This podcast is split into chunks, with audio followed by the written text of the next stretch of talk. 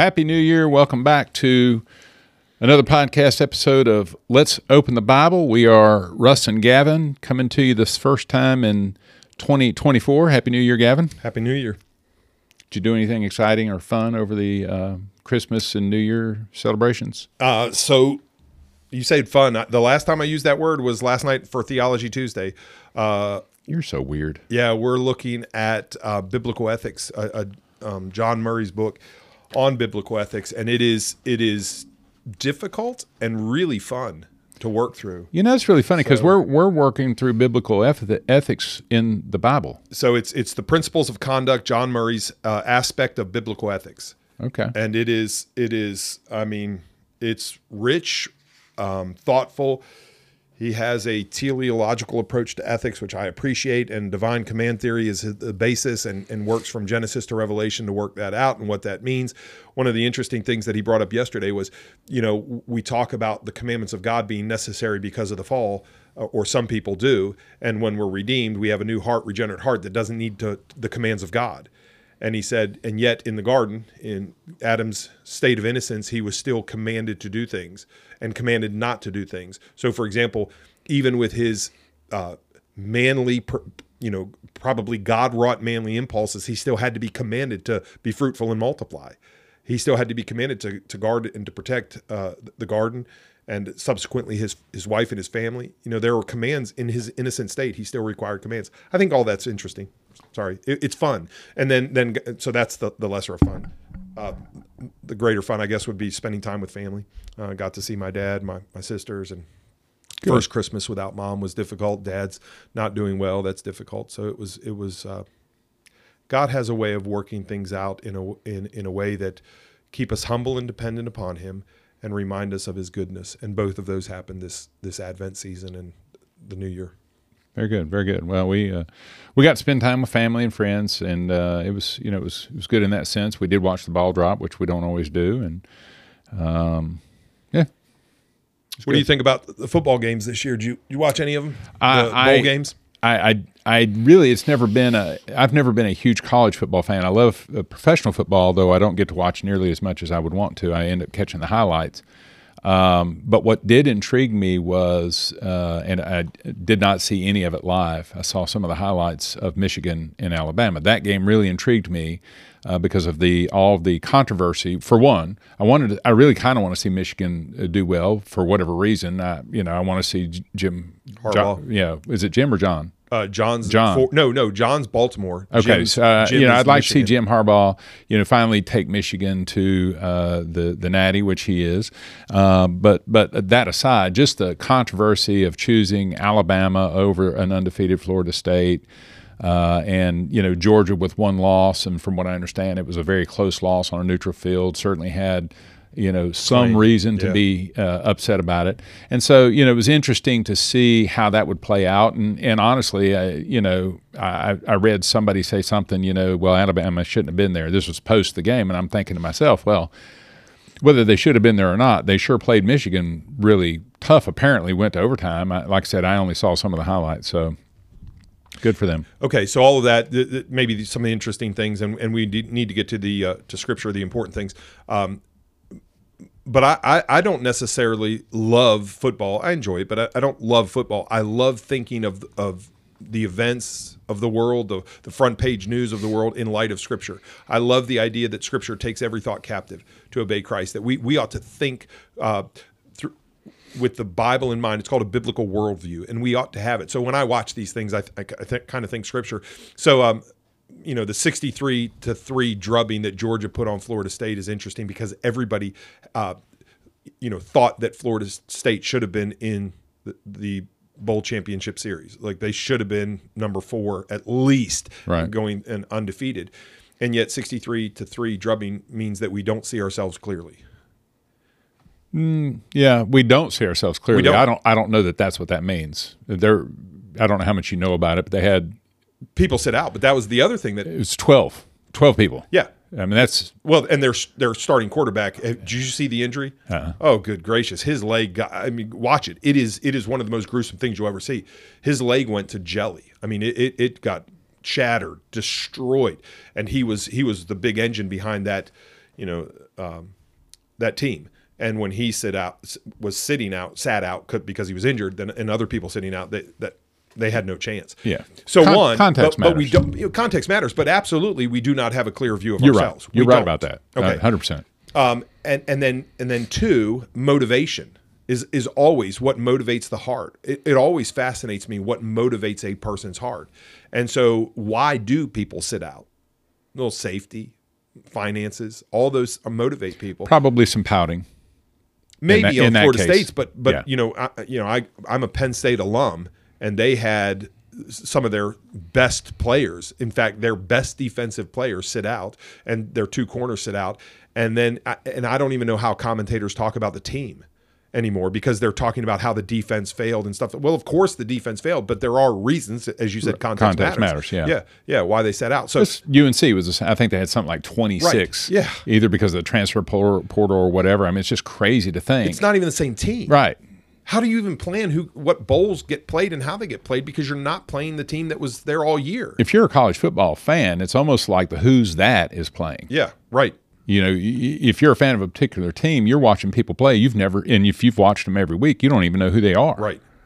Yeah. And, and again, well, you go, what does that have to do with let's open the Bible? And we are going to get to opening the Bible, but motives. Yeah. The Bible talks about the heart. And, and to put all of these things together, you know, Christian ethics is not only concerned with your actions, as Christ made it abundantly clear on the Sermon on the Mount, your, your heart matters. Yeah. Maintain the heart with all vil, uh, vigilance or diligence, for out of it are the issues of life. Proverbs 423. Yeah, very much. We are we are motives are, are fascinating to me, but they're also very much a part of the the Christian worldview. Yeah. Well, listener, uh, again, thank you. Welcome to 2024. And um, today we want to look at Second Thessalonians chapter 1. And uh, Gavin's going to read verses 11 and 12 for us after I pray. And so are you all queued up over there? Yes, sir. Oh, fantastic. Well, let's pray. Lord, we uh, thank you for today, a day in which we can, uh, Gavin and I can come together, we can open your word, we can have conversations. Uh, Lord, I, I pray, uh, Father, that uh, you would be uh, glorified and exalted and lifted up uh, in all that we do. And Lord, that this word um, that you've given us, this perfect word that guides us in truth, that is a lamp to our feet and a light for our path, Lord, I, I pray that this word would guide us as only it can um, into the truth that you have for us. So I pray, Father, that you would open the eyes of our understanding uh, for wisdom and for revelation as we look at your word and as your Holy Spirit, uh, Father, interacts with your word to bring us uh, this wisdom and revelation, Lord, that ultimately you'd be glorified. And so we thank you for today. Uh, and Lord, we just ask this in Christ's name. Amen. Amen. So, uh, an interesting thing that I've learned, or, or, or an example that was shown to me early in the ministry, is um, a, a gentleman went into a church and they really were not praying biblically, right? And someone says, "Well, how's that possible?" We'll, maybe another day we'll have that conversation. But they weren't praying biblically, so he decided that for the first, you know, I, I want to say three months, he was going to be the one praying on Wednesday nights, and the, the church would listen and he prayed biblically and and very much at times directly from scripture right? Have you have you ever heard an example of that? Like i don't know that we really know what uh, what it means to pray to the god who's able to do far more abundantly than all we ask or think. I don't know that we really are praying the things that that we're pressing on jesus in his prayers or paul in his prayers or moses. You know i don't know that those interactions that we find in scripture are, are reflected in in how we pray to god. And and so he he walked through that what it meant and used again scripture as the example starting in scripture and ending in scripture and, and walked through that. I, th- I think that's that's something at least to contemplate. Sure. that being said here's the prayer we could have prayed right then and your prayer is very much biblical and very much about enlightening the eyes of our heart and, and that you know that the spirit would do that work in us. But but this is a prayer. This is this is paul to the church at thessalonica. He says to this end we always pray for you. Now, this is the prayer. This could have been the prayer that, you know, just we always pray for you that our God may make you worthy of the his calling and may fulfill every resolve for good and every work of faith by his power, so that the name of our Lord Jesus may be glorified in you and you in him, according to the grace of our God and the Lord Jesus Christ. Amen. Amen. Yeah. So, um, w- where do you want to start? I think we should start at the beginning. All right. So we're kind of parachuting into a passage uh, into something, a conversation that's that's already underway, and you probably know the context of what's led up to this prayer better than than I do, having uh, taken a closer look at this. So, what's our context here? What's going on? Okay, uh, Paul is writing to a church that he's worried about, the church in Thessalonica, uh, Thessalonica, the Thessalonian church. Um, he had to leave quickly, and he's worried about their condition, and and uh, they're thinking that Christ may have already come, and they're worried about his impending coming. And Paul's going to walk through some some of uh, eschatological things in order to encourage them in the faith as you know where they are now. Well, let, us talk about the end so that you're encouraged where you are now. Remember that they're worried that Jesus has already come. And yeah, this is in First Thessalonians. Yeah, yeah, and so he's going to revisit it. Um, yep. Anything else? No, Let's I think that, that kind of helps. I think. Okay. Um, let's go here. Here's where I want to go. All right. Um, wherefore? All right, for this reason. Um, there is a, a, kind of an end in mind. There's a purpose in Paul's prayer to this end or wherefore we pray. And this is the prayer. Sorry, I'm, I'm kind of juggling a few things over here. We always pray for you. Um, I, I heard somebody say this morning, and it really hit me hard. How many people do you think pray daily? I mean, and I'm not talking just over food. I'm talking have a sincere, serious, uh, extended. I don't want to make time the determinative factor in a good prayer, but but extended prayer time daily. Uh, the numbers when when the surveys are kind of published are horrible. Yeah, yeah, it's lower, uh, I think, than the amount of time people spend in, in the in the Bible. Or it's not it's minuscule, it's not much, whatever it is. All right. So um, again, the end is in mind. Christ's judgment is in mind, and there will people that will suffer eternal destruction. That's in mind. And so Paul is going to say, like, to the end that you will be set uh, up for eternal life as opposed to people awakening to eternal judgment. We're going to pray for you. We want your end to be in God. We want your end to be eternal joy and happiness in the presence of God. So we want to pray, right? Um, we pray for you that our God may make you worthy of his calling. And his calling is um, to walk in a manner worthy of the Lord. So 1 Thessalonians 2:11 for you know how like a father with his children verse 12 we exhorted each one of you and encouraged you and charged you to walk in a manner worthy of God who calls you into his own kingdom and glory. So what he's praying for is that you'll walk like a Christian walks that the works that God set uh, uh, up for you to do in Philippians 2 the, the works that he has called you to do sorry that's Ephesians 2 the works that he has called you to do in your salvation that you'll walk in them that walking is is talking about living that you would yeah. live out the your faith. lifestyle would reflect that yeah. you are a believer in Christ and that you that his commandments are not burdensome but they're I mean they're a, a joyful thing for you to walk in them. So the faith you say you have should dictate the way you live. No, it does dictate the faith you say you have um the that faith must dictate if it's genuine will dictate how you walk. So again, your stated belief. Yeah, plus your practice equals your actual belief. Right. Yep. All right. So you don't walk in the way to earn salvation, but you walk in the way because you are saved, because you have a new heart that it that walks um, in a manner fully pleasing to the Lord. And that's what it is to that God will make your make you worthy of His calling. Right. That God will do that work in you. Yep. So that walk in First Thessalonians two eleven is in the Lord. Right. Well, you're walking in a way that glorifies God. But that is empowered by God. Yes. Yeah. So, so you're not walking alone. Work out your salvation with fear and trembling, for it is God who is at work in you both to will and to do according to his good pleasure. He's the one working in you to, to want to do and to be able to do and desire to do and then to be to have the power to do. He's empowering you to do the things that he has called you to do. So that Saint Augustine quote that I love so much, where it says, you know, uh, Lord, grant what Thou commandest, then command what Thou wilt. You know, like if you you've got to give me the strength to do it, then command whatever you want. Because in my own, and this is the problem with resolutions. Most people set up resolutions like I will, I'm going to do it. I'm gonna I'm gonna make it happen. Well, you're going to fail. Most resolutions, New Year's resolutions, fail. Right. Because you, that's not how you've been designed. You've been designed to be dependent. So we are to be intentional come up with resolutions, absolutely. That's a good thing. We we are to plan. And then we're to say if the Lord wills. Even our maturity, according to Hebrews, says, you know, we'll mature. We'll go on from the elementary things of the faith. We'll mature if the Lord wills. That's a crazy line in there. Like, I mean, you don't do anything unless the Lord wills it. What is that, James 4? I mean, don't say we're going to go into this city and do this. Say if the Lord wills. But plans and resolutions are not the problem. The idea that you can accomplish them by your own might and strength and power, that's the problem. Apathy is not the answer. Well, I just won't care. I won't, I won't plan. I won't be intentional. I've told the church we ought to be intentional. We ought to have goals.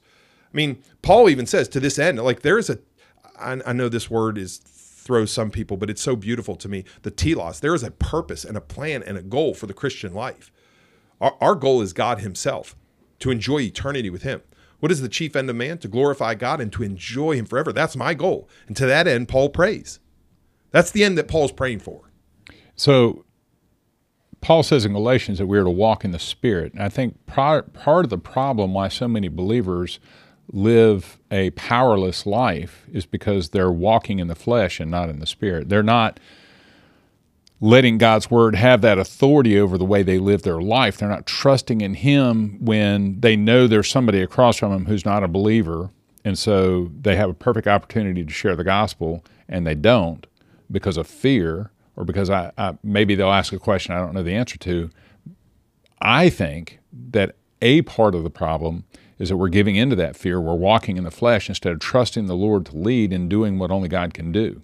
Yeah, the mindset on the flesh is hostile towards God, for it does not submit to God's law. Indeed, it cannot. So the mindset on the flesh, those who live according to the flesh set their minds on the things of the flesh. Romans eight. But those who live according to the Spirit set their minds on the things of the Spirit. Yeah. Right. So so th- th- there's this there's this way of walking in the Spirit and walking in a manner fully pleasing to the Lord. There's a way of walking in the in the the good works that He has called you to walk in. Right. And again, you don't do those works in order to earn salvation. It's not meritorious. You walk in those ways because you you have a new heart that desires God. Uh, you walk in those ways because you have seen Christ and seen Him as desirable, and you run to Him in those ways. Um, but there, then there's a way of walking in the flesh that is hostile towards God. You know, that that that fleshly mind. I mean, that's how you're born. You're born by nature children of wrath. That's your natural man, and and you're not spirit filled and, and spirit led. Um, in, in that way. So Paul is praying right now that you'll that you'll walk according to the Spirit. And I love how you tie the word in there. You know, the sword of the Spirit, which is the word of God, and then um, you know, the, the Spirit gives life, the flesh has no help at all. The words that I've spoken, they are spirit and they are life. And so you go, okay, how do I walk in the Spirit? And well, in one way, prayer certainly, and uh, there are other components of this, but in one way, letting, and you said this, let the word of Christ dwell in you richly. Yeah, so I think this is an example to some degree, Paul is praying or writing to immature Christians. Now, again, that's that is a, a value word, value laden word. To, I'm just saying that that to some degree, he's praying effectively for their um, their maturation in the faith, that they would walk according to the will of God and not according to the flesh. And and and that is something that I think you and I, as pastors, would echo uh, we we all have people in our churches that are more mature than others, and uh, it seems to me, just an observation, that some people uh, are so much more comfortable walking in the flesh that that uh, they never share their faith. That's just one example, uh, and they never seem to grow and and in their faith. At least it's hard for me to see it sometimes. And and we do pray. We we we we push and we prod and we pray and you know, it, it's it's it, it, can be exasperating. Right. Well he's saying to them uh, they are growing in their faith abundantly um, and they have been steadfast in the face of persecution and their affliction right? So so he was very worried in as you said first thessalonians the the, the, the first letter, uh, he was very worried that he left quickly and he didn't. He wanted to know how they were doing and whether they were growing and if, if, they were well established. And now he's kind of commending them and saying that you know his prayer is that they would continue down that that way, the yeah. road, the yeah. pathway. Uh, to uh, eternal joy, which is again to be in the presence of God, rather than, and he's warning them about the judgment you know that that he he prays that that they will continue to place their trust in Christ and not shrink back. Persevere. Uh, persevere. Yeah, absolutely. So to this end, we always pray. There's a teleological uh, prayer. To this end, there's a purpose. We always pray for you that our God may make you worthy of His calling. So God has to do that work. Um, God has to open your eyes that you will see Him as good and wonderful. um, and, and worthy, uh, worthy of his calling, and may fulfill. God is the one who fulfills this, right? That God may fulfill. And again, this is very different in the KJV, but uh, we're we're just operating from the ESV right now, and maybe one day we will do a breakdown of how and why we we are, I am comfortable with this translation. But um, that our God may make you worthy of His calling, may fulfill every resolve. Well, whose resolve is it?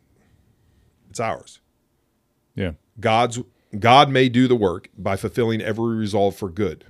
Okay, that good again, value laden has to be towards God. So I think a resolution, a good resolution for a Christian is to say, God, if you will, and if you work that in me, and according to your power by the Holy Spirit, I resolve to do good this year. And these are the specific areas of my life where I'm committed and resolved. Uh, I want to be intentional to do these things would you do that work in me i pray daily for the strength to continue down this path and i'm the more serious we get the more dependent we are the more serious we get about our resolutions the more the more we want to press into to god the more dependent we will be on his spirit to empower us. Mm-hmm. All right? And we'll get into some of those verses in a second. Um, and uh, every work of faith by his power what is that? A work of faith. Well it's it's going back to that um, walking in the spirit. You know the things that we do we do in the power and the authority. When we're walking in the spirit we do under the power and the authority of, of the lord. And so we're, we're trusting him. We're not walking by the flesh. Right. So right. And and and, and it is stepping out trusting that god has to supply that uh, that strength. So 1 Peter 4:10, as each has received a gift, use it to serve one another as God's stewards, uh, uh, as good stewards of God's varied grace. Whoever speaks as one who speaks oracles of God, whoever serves as one who serves by the strength that God supplies. Now there there's you know that's I think those are the works of faith. The the works of faith are trusting in God, trusting in his word. That is a work of faith. God has to supply the power for that work. If we supply the power, it's not a work of faith anymore it's it's a work of work. Right. It's a work of effort. It's a work of ours. It's not trusting in God. It's not depending on God. It's not leaning on His word and His Spirit for power. So, uh, by the strength that God supplies, in order that in everything God may be glorified through Jesus Christ. That's another thing about resolutions that don't depend on God. Who gets glorified if you do it? So, if you say, I will work out every single day, God's not a part of that at all. You say, I will work out every single day. Who gets the praise? You well, do. I do. And that's all that, I mean, that's as far as that praise goes. So it starts in January and it ends around February or March. Right. Unless there are people that, with unsaved people that are disciplined, disciplined, well, they get the praise. But as a Christian, we want to say no. If the we want to be, absolutely dependent on God. And by the way, the works of faith are going to be toward God, and you can't go towards God without faith. It is impossible to please God. Anything that doesn't proceed from faith is sin. You cannot please God or go towards God if it's a work of the work of the flesh.